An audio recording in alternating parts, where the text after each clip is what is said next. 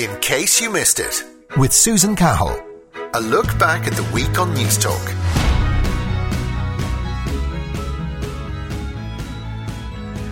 A lot of positive actually, because I had time to look inside myself and then just discover new things, new hobbies that I yeah could do. I can read books now and I can study more, so that's a lot of positive there.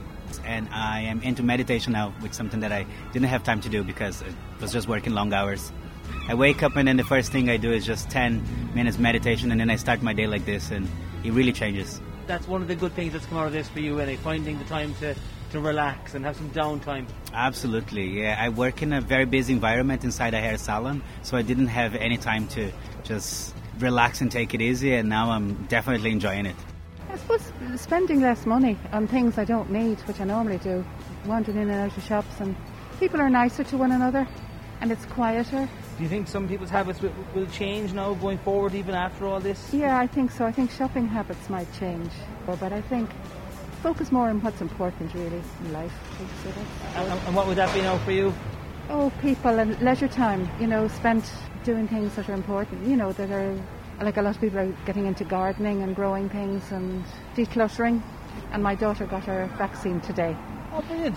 She would be compromised and she's getting it today.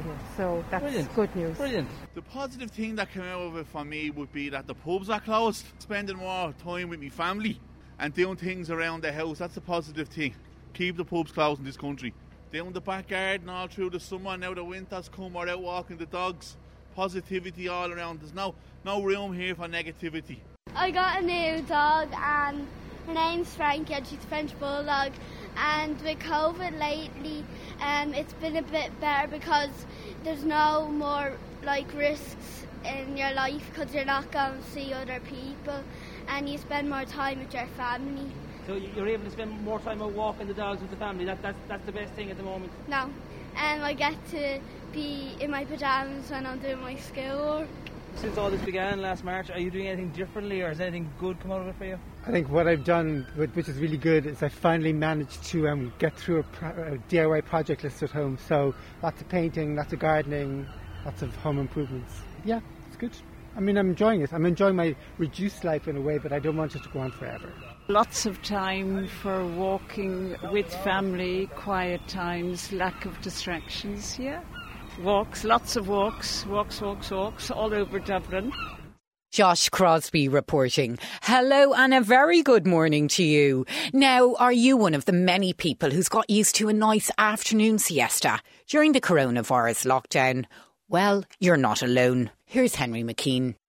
Yeah, you might take a little 20 minute nap, yeah, why not? And and just sort of put the uh, Zoom call on silent. Hopefully they can't see you. Well, unfortunately, I'm still working outside, so that's grand. So Yeah. you, would you have your nap in the car? If I was waiting on somebody, yeah, why not? And you feel better for it? Absolutely, absolutely. No, not when you're working all day. So you wouldn't get a quick nap? No. And what do you do for a living? Uh, I'm a locksmith. And you wouldn't be tempted to get a quick little nap in there? No, not a chance. But I mean, it's not a job you can just take a break from and just stop and wind, wind yourself back up again. It's, it's kind of heavy concentration, a lot of it, you know. And does it surprise you, this new research, that having a nap helps with brain function, it helps with memory, it can make you feel better and you can go on later? Possibly. I mean, it works for the Europeans, you know, the, the, the Spanish and I think some of the French maybe as well.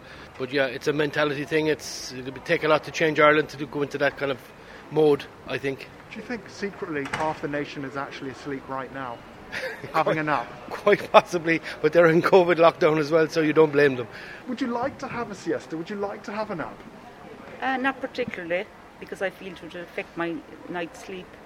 According uh, to this survey, people who did take uh, a nap actually had better verbal fluency, memory, uh, and they uh, did quite well when it came to locational awareness. Would you be a sleeper? Would you be an afternoon napper? If they're not working, you know, we work shifts, so sometimes you, you would be napping off if you're off, you know. So, what sort of shifts would you work? Uh, you're working early in the late shift, you know, you could work from anything from half five in the morning till three in the afternoon and vice versa, then half two to twelve, you know. And you're a, a bus driver, so it's so important for you to be completely alert and be rested. And if that means getting a little bit of a nap, having a little bit of a coffee, why not? Yeah, exactly. That's what we do. Because you, you, you don't want to be falling asleep at the wheel, do you? No. I don't take one. Are you I- tempted to take one? No. How many hours a night would you sleep on average? Four to five. So, like Margaret Thatcher, she only used to get four to five Oh, no, hours I- sleep. I- Why so little? I don't need. That's how much sleep I take. I spend longer than that in bed, but I don't need more than four or five hours sleep. Are you Henry McKean? I am, yes. Okay, no, I, I'm a, a fan of yours. So, why just four to five? You're saying that's all you can actually get. That's all your body needs. yeah, I don't need any more. I'm not working at the moment, so I've no great. I, I'm not expelling any great amounts of energy. So you know, that's it. I don't need any more. You don't feel wrecked all day with just four to five No, hours? No, no, no. I'm not doing anything. I'm resting all day. You know, the only th- work I do is cooking for myself. If I felt like taking a nap, I would, but I don't. Six o'clock, seven o'clock, listening to Off the Ball. I might I lie down on the couch listening to it, and I, I could doze off for ten minutes then. But Henry McKean reporting for Moncrieff. And do you find, David, that your mood changes as you move from room to room? Are there some mornings that you like to sit in one room other than another space, or or how do you feel about the, uh, I suppose, the emotional impact of the different rooms? Well, I, I, I love all the different rooms, but I spend most of my time here where I'm sitting now in the kitchen. Okay. Because it's the heart of the home. Yes. Uh, it's where I do my cooking and my laundry and all this kind of stuff. And I also sit here and I watch the birds. I feed the birds uh, on uh, peanuts and uh, uh, fat balls and so on. And I just so much enjoy watching them out in the garden. Yes, indeed, and of course we've all been able to hear birdsong a little bit more uh, during lockdown uh, than be, than I suppose we were ever appreciative of it before. Yes, be but I don't know if you've noticed, and I don't know whether it's the season or what, but there are no blackbirds. I don't hear blackbirds singing at all. And I love the song of the blackbird. And it's lovely for you, I suppose, to have it in a city centre location where so much of the hustle and bustle and noise would generally kind of knock that out altogether. You wouldn't get the, the pleasure of it. Yes, but you know, my back garden is like a little oasis. Uh, you, you, you don't hear the traffic at all. It's like being in the countryside. It's extraordinary. Now, when we're talking about uh, Dublin architecture and design and all that, and of course, I am talking to Senator David Norris about his beautiful home in North Great George's Street. David, are there any pet peeves you have about maybe modern architecture? And I know it, you know, it, there's this juxtaposition between it sitting alongside our heritage have to be modern buildings, whether they're for residence or for um, commercial purposes. What do you what do you hate most or like most about the way that modern architecture has designed our inner city? Well, there's a really awful building on the site of the old Theatre Royal uh, in, in, in Dublin. And uh, it's one of the most unattractive, badly designed buildings I've ever seen in my life.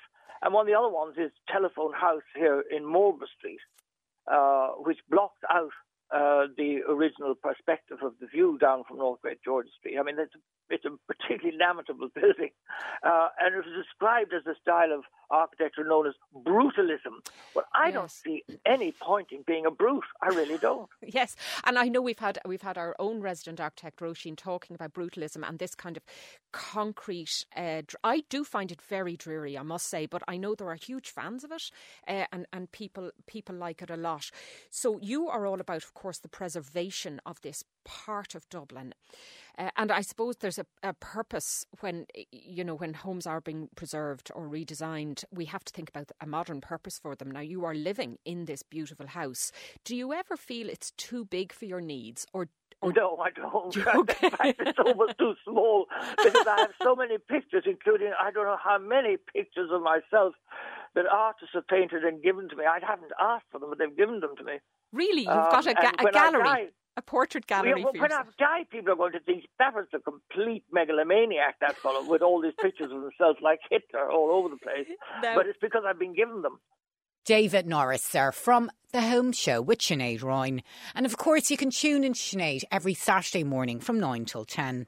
On Friday, Ciara Kelly spoke to Amanda Knox for News Talk Breakfast. Here's a short clip. your name i- i- is more famous than anybody, including the victims, i- in terms of this crime. Do you believe that there will be some people out there who will always believe you were guilty, irrespective of the fact that quite clearly the court has exonerated you? Absolutely. Um, there was a headline recently that um, really, really highlighted this issue where Rudy Guede was recently released, and uh, the headline was The Man Who Killed Amanda Knox's Roommate Released from Prison. And of all people's names that should have been remembered in that headline, mine should not have been there. Meredith should have been remembered. Rudy Guede should have been named. But here I am being made the center of a true crime story that I am not the center of. Amanda, do you ever feel guilty? And what I mean by that is is, is not in terms of the crime. Do, do you have a sense of survivor guilt from all of this? Meredith died that night. She was randomly home alone. It could have been you. It could have been any of the other the other women who lived in the apartment. Like, like you must have a complicated relationship with all of this. Absolutely. Um, I mean, I think about that all the time about how if I had been home that night with Meredith or alone, I could be dead today. And that is the real tragic crux to this story.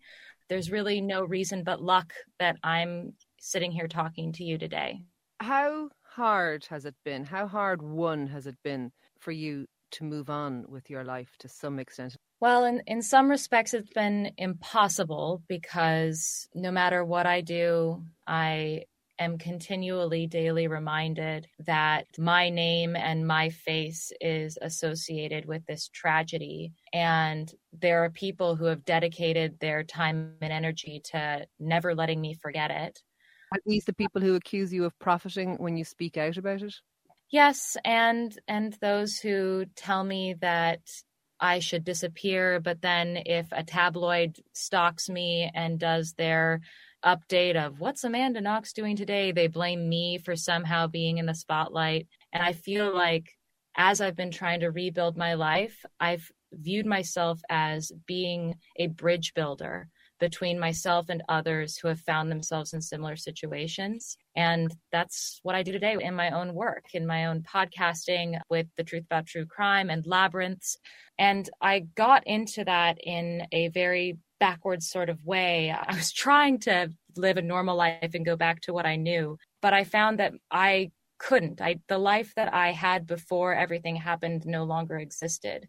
And I had to rediscover myself through connecting with other wrongfully convicted people who deserve to have a voice and don't deserve to have everyone else tell their story for them. So that's what I try to do today.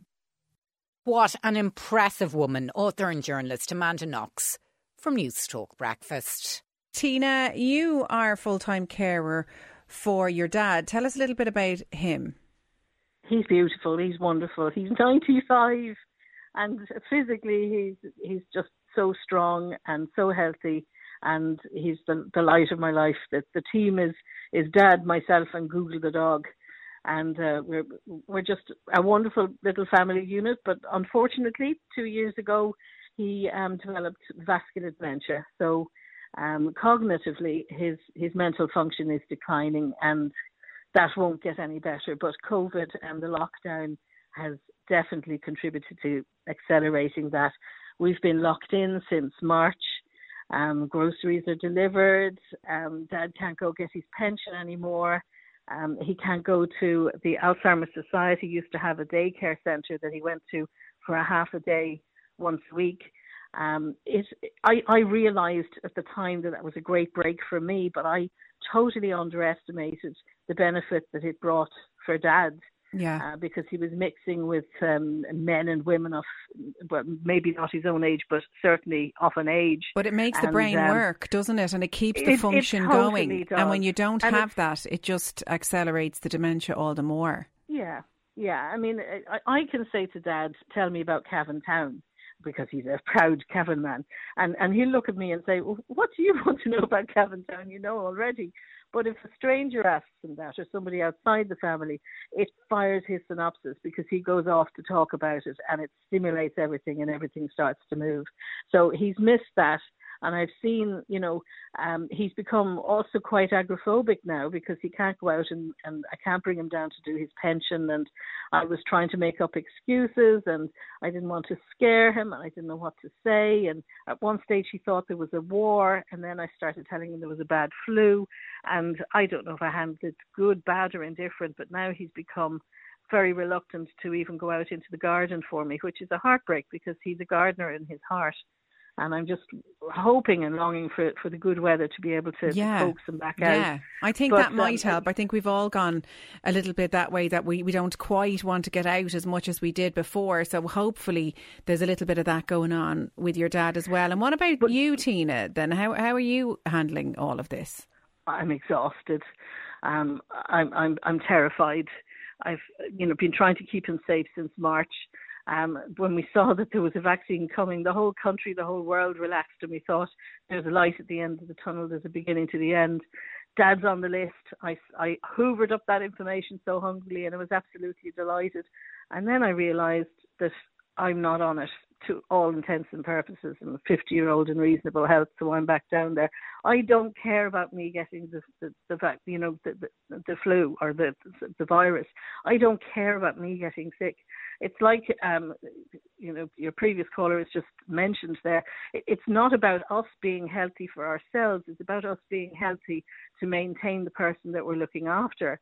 Um, and I can't understand because the protocol is already there for the flu virus. Like family carers are prioritised for flu vaccine, but not for the COVID virus. Yeah, because what would happen to them if if you go down or if you have to to isolate? Yeah, I mean the, the the excuse that's being given, and it feels like a dismissal, is that family carers are too disparate a group and don't fit into one, any one cohort, and they'll be dealt with individually according to their own personal health needs. But we don't have personal health needs in our case because our health and the health of the person that we're looking after is inexplicably linked. If we go down, they go down too. Yeah. If we get sick, we can't care for our vulnerable person. She was not the girl next door, but the girl from around the corner. Sat the tail of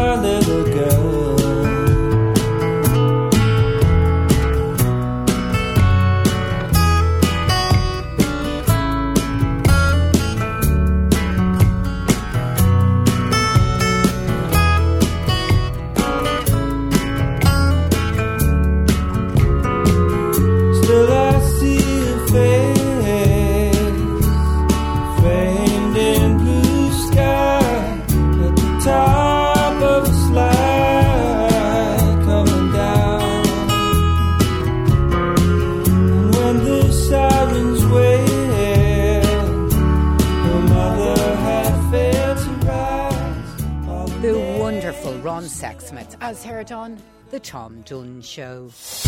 In case you missed it, with Susan Cahill, a look back at the week on News Talk. Now, loads of you getting involved on that uh, question, I suppose we asked you at the start of the show. Should Micheál Martin go to Washington for Patrick's Day and should he be vaccinated too?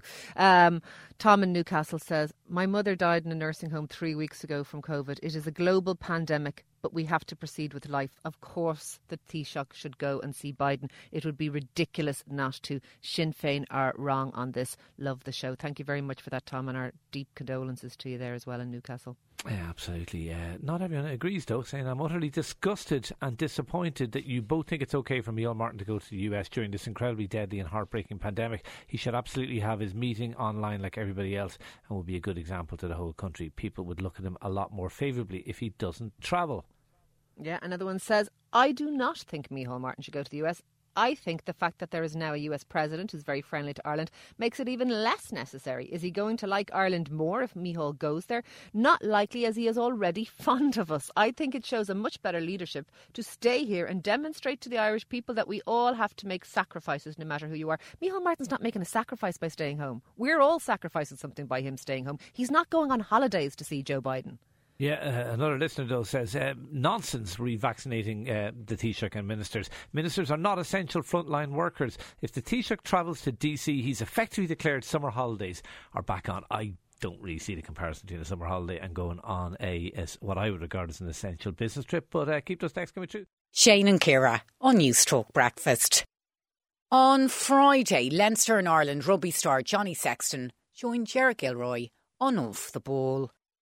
I think everybody is exactly the same at the moment. That's like everybody has this kind of uncertainty that you're just trying to bat away as long as you can, and then you deal with it for a little while, and it, it becomes overwhelming. A lot of people are, are experiencing that sense of overwhelming. Uh, sometimes it's dread, and sometimes it's fear, and sometimes it's just like it feel like you're always on. What do you do? How do you how do you deal with that? What is the mindfulness that you actually practice to to help that? Yeah, we're the same, and it's like we're we're human beings as well. It's it's a big challenge for us as well, and I suppose the only thing that you can try and do for us anyway, like obviously all the mindfulness and meditation type things to, to try and keep you in the moment really, and and the days that I'm in good form, the days that I don't get you know dragged into this what if scenario is the days that you know I'm doing that. I'm trying to live in in, in the moment and uh, concentrate on the training session in front of me or the meeting in front of me, and, and letting everything else look after itself. But like I said, it's it's easier said than done at times. It's a it's a very uncertain time for for everyone in the world, and um, you know, like I said, we're we're just incredibly lucky to be to have some bit of normality, like being in camp together, training towards one goal, uh, which is the Six Nations, is as normal as, as things have got for us. So uh, it, it's a nice, it's a nice change. The, the Dublin footballers used to um, do sessions, and the players would lead them. Uh, it was it only came out in Bernard Brogan's book last year. A, a few of the players, in particular, Michael Darragh Macauley was one, and Kevin McManamon is actually a qualified um, sports performance uh, psychologist they were actually it was player led. Did Joe Schmidt bring this in to the Ireland team? Is that where you would have been introduced to it?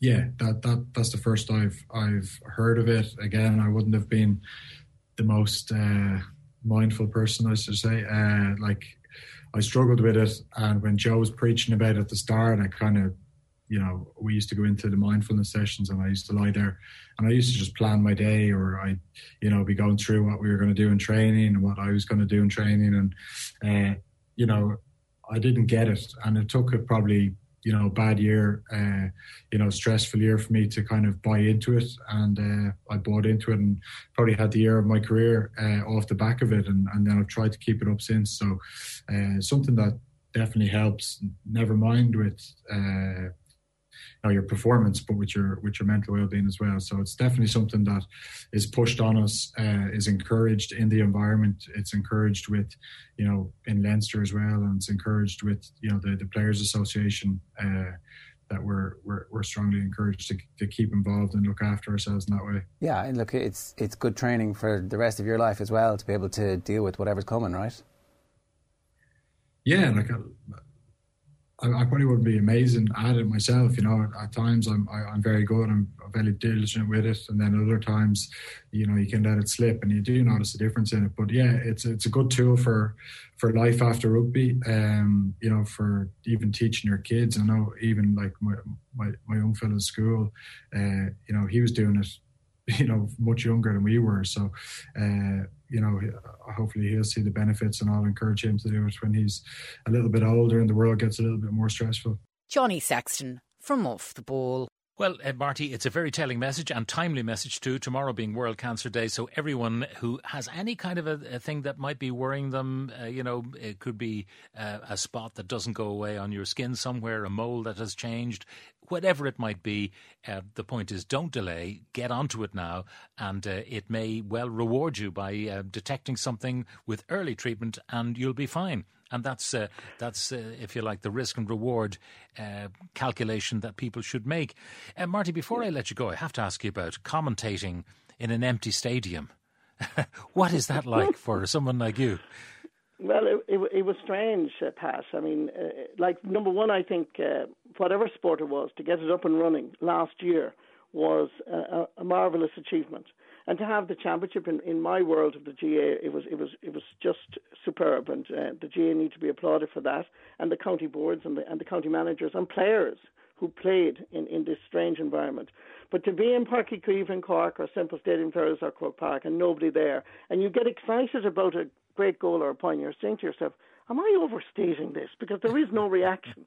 but it's funny. You kind of get used to it, and you normally have a, a sidekick, you have a co-commentator beside you, and and you you kind of get used to it. But it's I I long for the day when I meet people again because the GAA and sport is about community. It is about getting involved and being there, and to go to these venues and to have nobody there was kind of weird and, and, and strange for so long. But do you know what? By the time we got to the All Ireland finals in, in just before Christmas, we were kind of used to it and thankful for it that we had it. Uh, and I know that January is normally my month off, but it, it even without sport for this month, uh, it's been. Uh, it's been strange, but obviously with lockdown we have to mind ourselves and and, uh, and hopefully that in 2021 somewhere along the line, which I think we will, I think hopefully we'll have a championship later on in the summer. From the Pat Kenny Show. On Thursday, veteran broadcaster Jon Snow joined Kieran Cuddihy on the Thursday interview. Here's a short clip. John, is it true that once you considered shooting Idi Amin? Well, sort of yes, but really no. I mean, uh, of course, I loved Uganda, and as soon as um, uh, there was something to report there, uh, I put my hand up and said, "Can I go?" And I was sent, and um, over time, uh, I went perhaps I don't know five or six times. Um, firstly for radio, and then for television. And it was when I was there for for ITN that, uh, having covered Amin enough for him to know who I was, one day he said, "Oh, you must come and see my home in the country. I live right up in the northeast of of uh, uh, of, uh, northwest of, of Uganda. Uh, you come and come and see my village." And I thought, well, that's an opportunity. So the presidential jet was uh, readied and I, my cameraman, and my sound man, um, together with a rather burly looking air hostess, uh, boarded the plane and, and um, uh, he wasn't there. And I thought, oh God, this is all a setup. But very soon he did appear.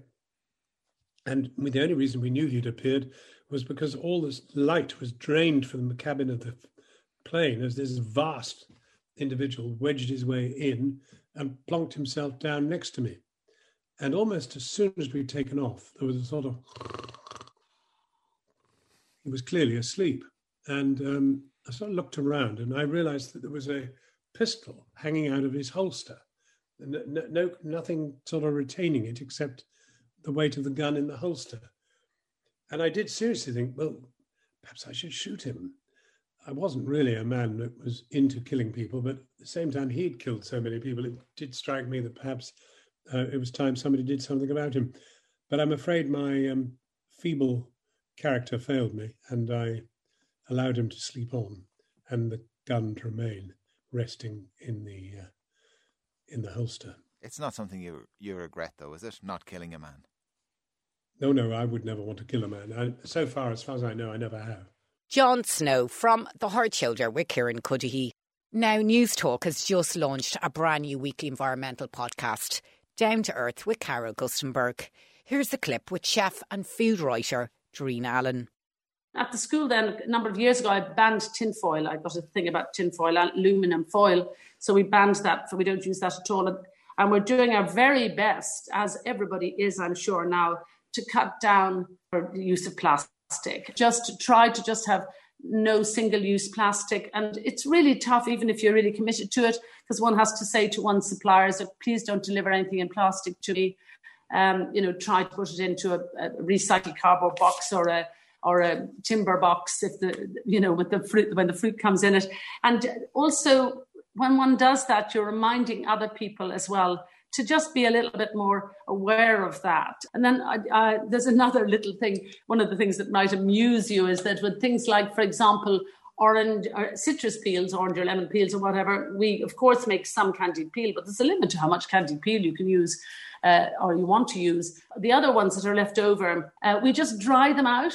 Uh, in, in my case, in the bottom oven of my ancient aga, and then they dry out and they make the most brilliant firelighters. And then it makes sense because you don't, for anybody actually to do that, it's fun apart from anything else. But you don't have to pay the council to take away the, you know, it's not another thing to put into your bin going to the council. And of course, the other, I think I mentioned earlier about having hens. Oh my goodness. I really encourage people uh, to think about having hens. Uh, even if you're living in an urban area, if you have a little bit of grass, you know, maybe a little chicken coop, and you might have three or four hens in it, and the scraps then from your cooking can go to the hens and they'll come back as they'll recycle them and they'll come back as eggs a few days later. And then you'll have the manure and you can put that onto your uh, compost if you and it's really really a wonderful thing to make a little compost even if it's very simple.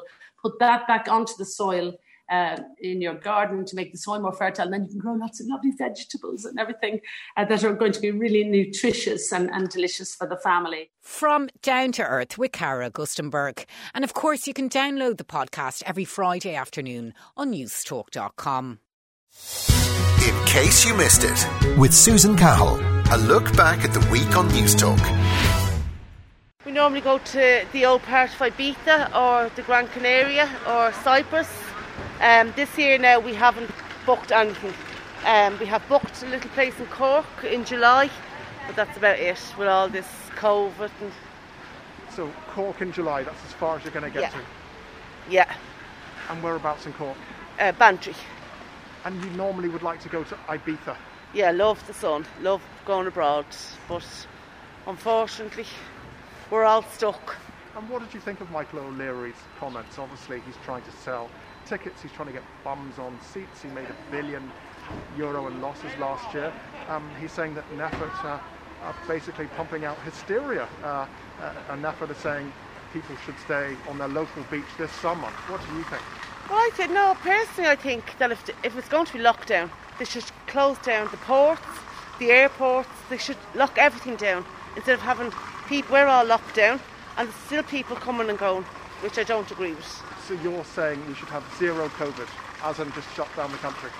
Well, we'll never have zero COVID, no, unless all the vaccinations.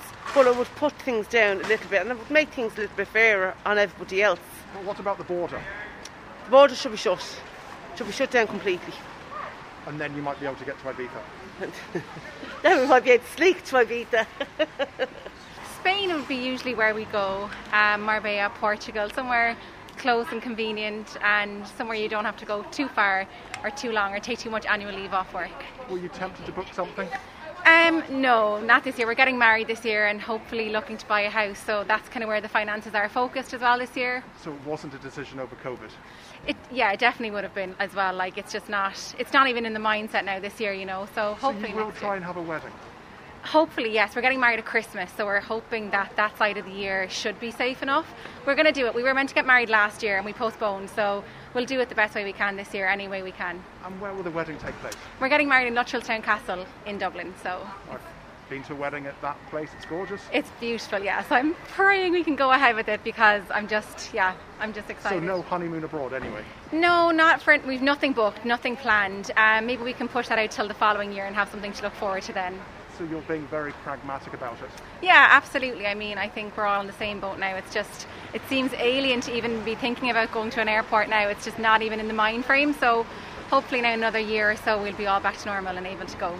And do you think Michael O'Leary of Ryanair is out of touch with what people are saying? He's saying uh, basically it's hysteria and this country and NPHET need to get their finger out.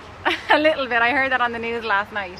Um, even the ad, the vaccine go. Grab and go. Yeah, it's a bit. It seems a bit. It seems a bit crazy, but I know he's got his business to run, and he's just obviously just trying to hope for the best as well. But yeah, it does seem a little bit, a little bit blasé and a bit like it's fine, but it's not at the moment, you know. So. And what do you do for a living? I'm an influencer full time. So I'm on Instagram, I have a blog, and that's kind of what I do. So you're famous? Ah, well, I wouldn't say that. and what's your name? Lauren Arthurs. And you're a big deal? Uh, I'm not.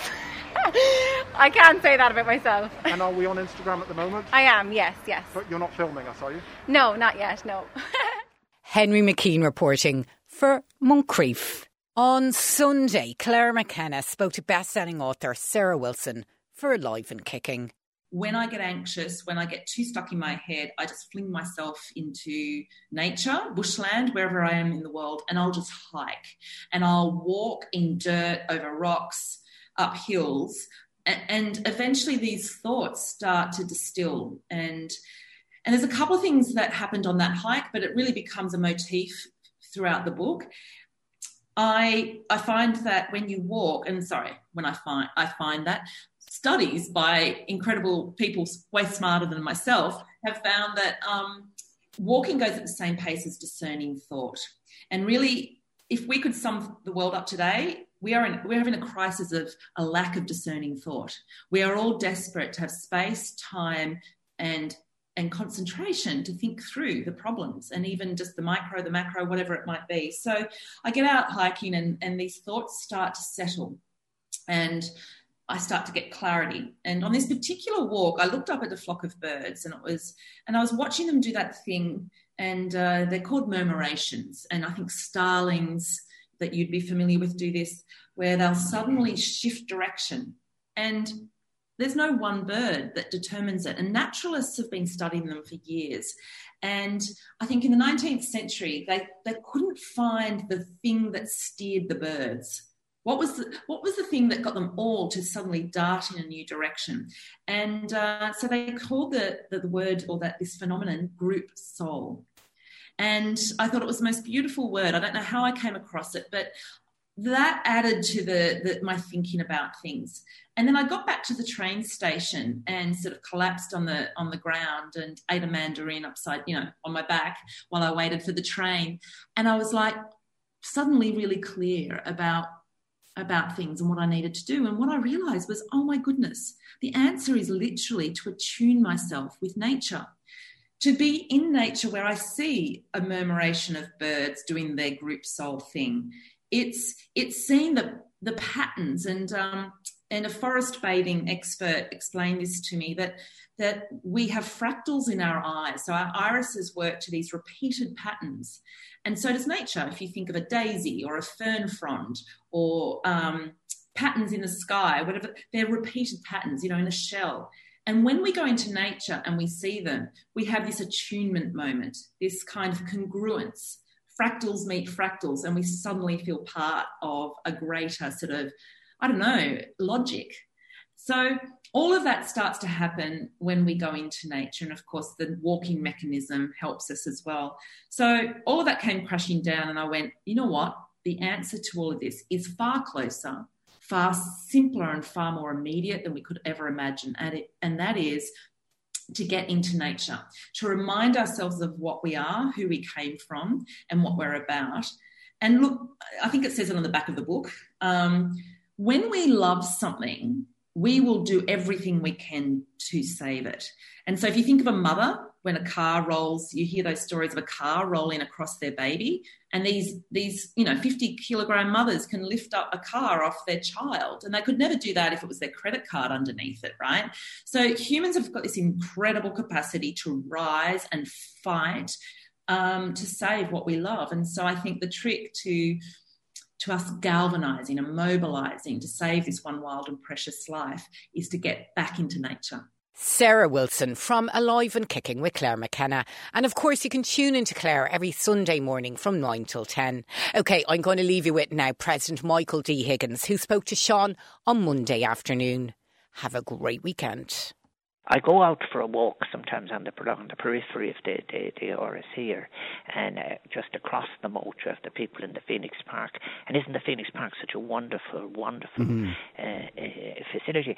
And people are walking their dogs, and I had an odd chat with them across the, both in the socially distant. God, yes. But uh, and I have that. But uh, the, the, the the other thing about that, which reminds me, I hope now in relation to when they're doing the measurements about the distance you can be from your home, I hope that it's as far as the gate of the Áras. In other words, at the gate of Phoenix Park, because once you get as far as the gate, you should be able.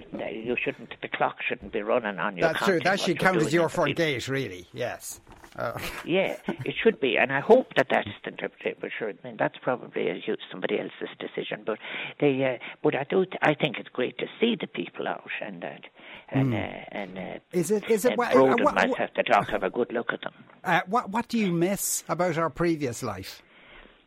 Oh, what I miss most of all is the, is the human contact with the people, very, very much so.